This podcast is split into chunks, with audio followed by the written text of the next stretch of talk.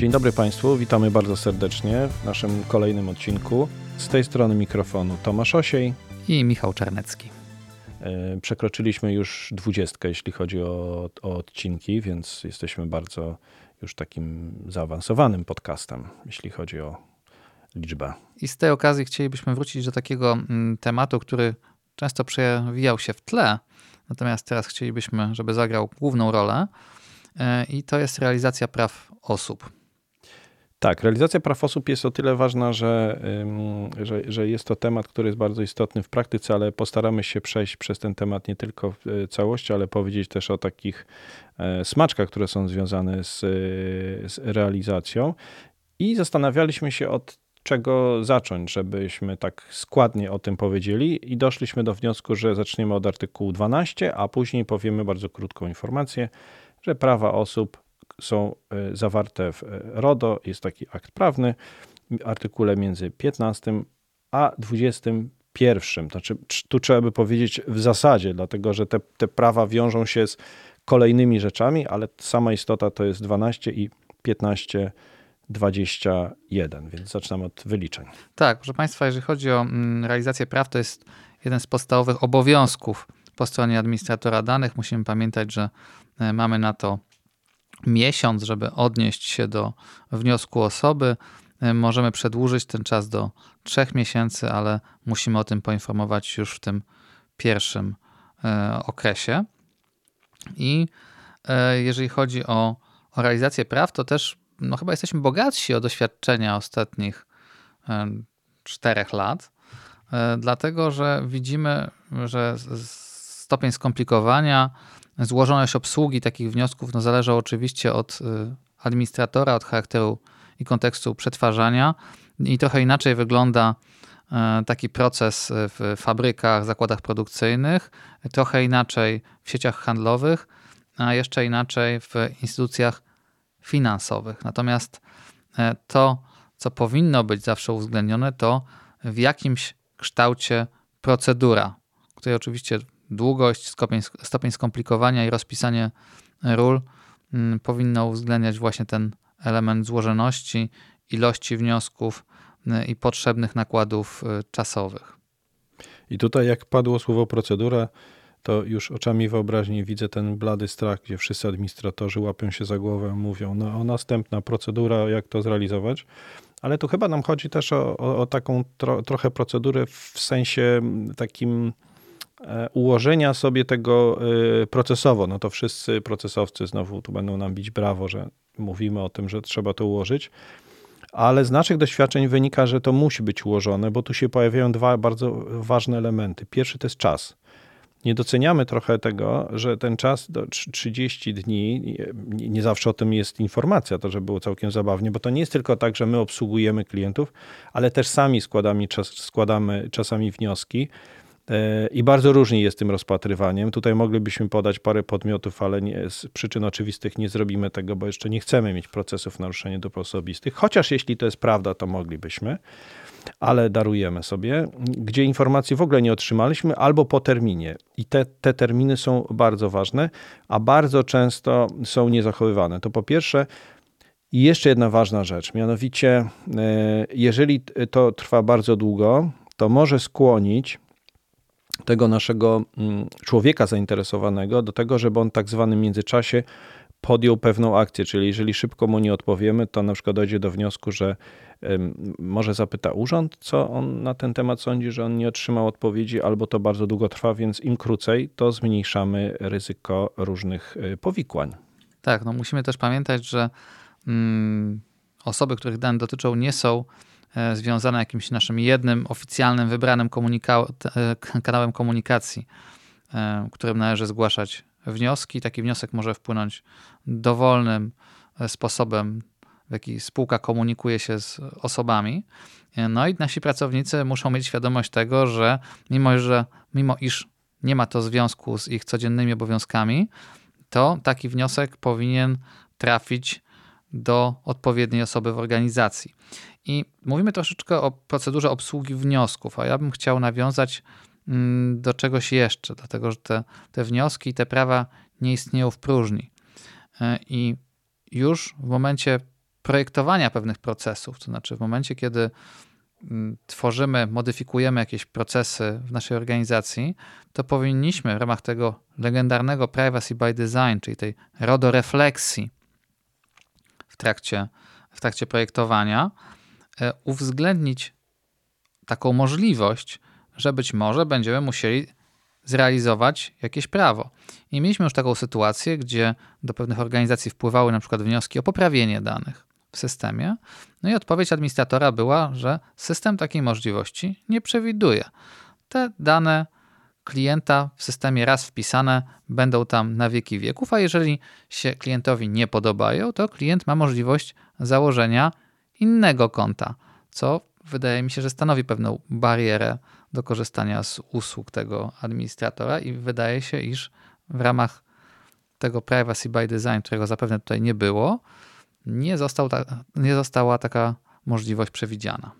Czyli innymi słowy, system został zbudowany przez ludzi o bardzo wysokiej świadomości nieomylności i uzyskał własną świadomość jako sztuczna inteligencja, że jest nieomylny i po prostu nie będzie przyjmował takich wniosków, ponieważ nie ma tam co poprawiać. Jeżeli się komuś nie podoba, to tego pana nie obsługujemy. Tak, nie mamy pana poprawnych danych i co nam pan zrobi? Tak jest. Cytując I, klasyka. I, tak, i nie, nie ma takiego miasta. I koniec. Tak, więc mamy, mamy pierwszy element, czyli mamy już jakąś procedurę mniej lub bardziej sformalizowaną, 300 stron lub jedna strona.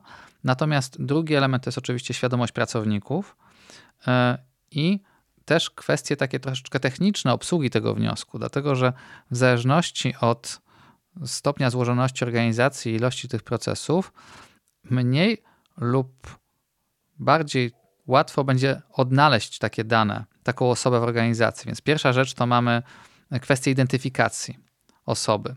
Tutaj e, część e, wytycznych wskazuje, że dobrze, jeżeli taka osoba już w momencie składania wniosku przedstawi nam pewne informacje, które pozwolą nam ją zidentyfikować w naszych zasobach. No jeżeli takie takich informacji nam nie dostarczy, to artykuł 12 umożliwia nam zwrócenie się o właśnie dodatkowe dane w celu jednoznacznego potwierdzenia tożsamości. E, natomiast następnym krokiem no, jest odkrycie w naszych zasobach, gdzie ta osoba występuje. Jeżeli ktoś nam składa wniosek o usunięcie wszystkich danych z organizacji, no my sprawdzamy bazę marketingową i jest. Sprawdzamy newsletter i jest. Usuwamy, odpisujemy po czym dostajemy odpowiedź, że e, ja również byłem na przykład kandydatem w toczącym się obecnie procesie rekrutacyjnym. No i oczywiście błąd polegał na tym, że nie został odpytany dział rekrutacji. E, I to, co widzimy na rynku, to, że e, takie zjawisko, gdzie administratorzy próbują porządkować sobie te zasoby i stworzyć rozwiązania informatyczne, które pozwalają wyszukiwać w poszczególnych działasz w poszczególnych bazach e, taką osobę. To ja mam takie pytanie, a, a co w sytuacji, żeby ułatwić ci oczywiście to, o czym mówisz, e, a co w takiej sytuacji, kiedy ktoś e, nie potwierdzi, nie poda więcej danych, tylko powie, powinniście wiedzieć, czyli my go dopytujemy o to, kiedy się zgłosił, bo nie możemy go znaleźć w bazach danych, a on odpisuje, nie powiem. Mhm. No to w takim e, przypadku tak, po pierwsze skorzystaliśmy z tej możliwości, które daje nam artykuł 12. Ktoś nam na przykład, na przykład pisze, jestem Jan Kowalski, mamy ich czterech w bazie danych, zwracamy się z prośbą o podanie większej ilości informacji, gdyż nie jesteśmy w stanie jednoznacznie zidentyfikować e, pana jako klienta. E, I jeżeli nie dostaniemy, nie dostaniemy odpowiedzi, no to jesteśmy zobowiązani sami no, ustosunkować się do takiego wniosku w czasie 30 dni, powinniśmy odpisać, że uprzejmie przepraszamy, ale z uwagi na niewystarczającą ilość informacji nie jesteśmy w stanie zrealizować Pana wniosku. No tak, ale jeżeli urząd nazywa się Urząd Ochrony Danych Osobowych, to czy nie będzie e, lepszym rozwiązaniem e, wykasowanie danych wszystkich Kowalskich, to wtedy dane będą bardzo dobrze chronione, ponieważ nie będzie mieć żadnego Kowalskiego i w tej grupie wykasowanych na pewno będzie ten nasz delikwent. To, to, tak, zakładamy tutaj trochę, że pozostali Kowalscy również wystąpiliby e, tak milcząco z takim wnioskiem o usunięcie danych. Natomiast tutaj e, e, Tomasz oczywiście mm, tą sprawę posunął ad absurdum. Danych tych osób byśmy nie usunęli, natomiast często pojawia się pytanie o zakres wniosku. To znaczy ktoś na przykład wskazuje, proszę o usunięcie moich danych z państwa firmy, a widzimy, że ma na przykład u nas newsletter, zgody marketingowe i konto, z którego korzysta. I praktyką administratorów jest po pierwsze, w pierwszym kroku poprosić o doprecyzowanie wniosku. Czy Pana żądaniem jest usunięcie danych z wszystkich tych elementów, czy tylko z jednego? Natomiast w związku z tym, że mamy te 30 dni i powinniśmy pewne wątpliwości rozstrzygać na korzyść podmiotów danych, to praktyka jest taka, że taki wniosek, jeżeli nie zostanie doprecyzowany, realizuje się w jak najszerszym e, możliwym zakresie, czyli po najczęściej 30 dniach dane usuwane są z wszystkich trzech procesów. No to jest bardzo e, ostrożne podejście i z jednej strony możemy to pochwalić, a z drugiej strony tworzy takie ryzyko, że jednak będziemy zbyt, zbyt dobrzy dla siebie i usuniemy wszystkie dane. Ale ja to rozumiem, bo to, to znaczy jest takie tutaj, ostrożne podejście. Tutaj pojawia się inne ryzyko, tutaj pojawia się ryzyko, że ktoś, że usuniemy klientowi więcej danych niż on chciałby zrobić. I dodam, że że mm, tam, gdzie mamy te klientocentryczne podejście, w przypadku braku doprecyzowania, gdy widzimy na przykład, że ktoś ma aktywne konto i z niego korzysta, to staramy się jeszcze skontaktować nawet kilkukrotnie e, z takim podmiotem danych. No jeżeli ten kontakt e, będzie nieskuteczny, w takim przypadku realizujemy wniosek. No to jest takie kopernikańskie podejście. Mhm. Tak, no mamy takie mm, też jeszcze case'y związane z konkretnymi prawami, to znaczy widzimy, że prawo do przeniesienia danych, które głównie jest skierowane do, no do usług internetowych, e, jest w zasadzie martwe. Czyli administratorzy nie wdrażają jakichś rozwiązań specyficznie przeznaczonych do, do, tego, e, do tego mechanizmu. E, podobnie nie ma świadomości chyba po obu stronach, jeżeli chodzi o ograniczenie przetwarzania, czyli tak zwane zamrożenie danych. No tutaj administratorom sprzyja niska świadomość tego prawa wobec u osób E, które składają wnioski, bo wiemy, że najczęściej składanym wnioskiem jest wniosek o usunięcie danych. Tak, ale jest jeszcze jedno prawo, zanim przejdziemy do tego najbardziej e, e, wykorzystywanego wniosku, mianowicie jest prawo do bycia zapomnianym, które samo w sobie jest tak ciekawe, że moglibyśmy całą audycję na ten temat zrobić. Może kiedyś tak rzeczywiście będzie, ale faktycznie najczęściej mamy prawo do składane wnioski o usunięcie danych, wycofanie i tu zatrzymamy się na chwilę przy e, paru rzeczach. Po pierwsze, na początku powiedziałeś o kanałach. Można złożyć taki wniosek każdym kanałem, ale oczywiście w momencie, kiedy pozyskujemy dane bardzo prosto przez wypełnienie formularza, to nie możemy komuś nakazać, a takie sytuacje też widzieliśmy, że czy na pewno ten człowiek jest e, zdecydowany. Jeśli tak, to prosimy o wysłanie listu, bo to jest tak ważna sprawa, żeby wycofać, to musimy mieć potwierdzenie. No tutaj nie ma wątpliwości, że jest to niezgodne z RODO. Zresztą była taka bardzo ciekawa decyzja, kara nałożona przez urząd na, na administratora, który wymyślił, że nie dość, że um, utrudniał wycofanie zgody, to jeszcze wprowadzał w błąd. To jest w ogóle mega ciekawa sprawa, ponieważ kazał się spowiadać z e, przyczyn usunięcia danych. I w momencie, kiedy ktoś mówił, nie powiem, bo nie ma takiego obowiązku, ale był przekonany, że to prawo jest realizowane, a tu była niespodzianka, bo ono nie było realizowane. Więc tu mieliśmy taką podwójną niespodziankę. Tak, to była bardzo ciekawa decyzja dotycząca właśnie w zasadzie utrudniania wycofania zgody, gdzie trzeba było się przeklikać przez kilka formularzy, jeszcze obligatoryjnie wskazać przyczynę E, wycofania zgody, co organ słusznie uznał za, e, za właśnie nie ułatwianie, a, a utrudnianie takiej czynności. A musimy pamiętać o dosyć ważnej zależności, to znaczy trzeba pamiętać, że e, realizacja praw osób i terminowa, i poprawna, a w zasadzie brak wypełnienia tego obowiązku po stronie administratora w artykule 83, który dotyczy kar, no, wiąże się z tym wyższym poziomem, czyli do 20 milionów euro, a w przypadku przedsiębiorców do 4% globalnego światowego obrotu. Ja bym też powiedział, że, że, że musimy pamiętać wszyscy, że prawo do wycofania zgody, akurat na niej się koncentrujemy, bo ono jest najczęściej e, używanym e, prawem jest e, tak zwanym świętym prawem. Znaczy tutaj nie ma żadnych, nie może być żadnych utrudnień i, i, i biegu z przeszkodami. Jeżeli ktoś składa wniosek, to oczywiście uwzględniamy, a te wszelkie próby takiego inteligentnego e, uproszczenia e, polegającego na tym, że musimy odpowiednim kanałem wyspowiadać się, uzasadnić i tak dalej.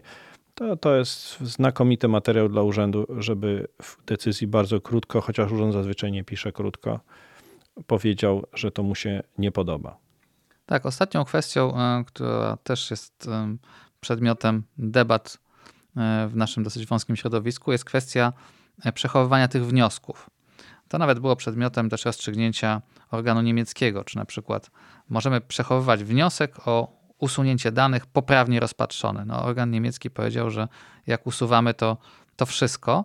Natomiast wydaje się, że, że w Polsce, gdzie dominuje u nas takie bardzo formalne podejście e, trzymania kwitów na wszystko e, i ta rozliczalność jest rozumiana bardzo dosłownie na kartce papieru, E, administratorzy przyjęli taką praktykę, że przez pewien czas, rok, dwa, takie wnioski gdzieś w osobnym miejscu są jednak przechowywane, właśnie, żeby po pierwsze uczynić zadość zasadzie rozliczalności móc wykazać, że w terminie poprawnie ustosunkowaliśmy się do takiego e, wniosku. No, po drugie, gdzieś z tyłu stoi nam cień urzędu i możliwego postępowania. Myślę, że na tym zakończymy. Jeszcze na, na koniec zachęcimy Państwa, żeby zaglądać na naszą stronę gdpr.pl, dlatego że tam e, odnosimy się nie tylko do tego, co jest w Polsce, ale w Europie, bo jest mnóstwo przykładów związanych z realizacją praw. To jest taki newralgiczny punkt w sumie, dotykający bezpośrednio osoby, także zapraszamy e, do, do, do lektury, no i zapraszamy na kolejny odcinek. A tymczasem życzymy spokojnego przetwarzania. Dziękujemy bardzo, do usłyszenia.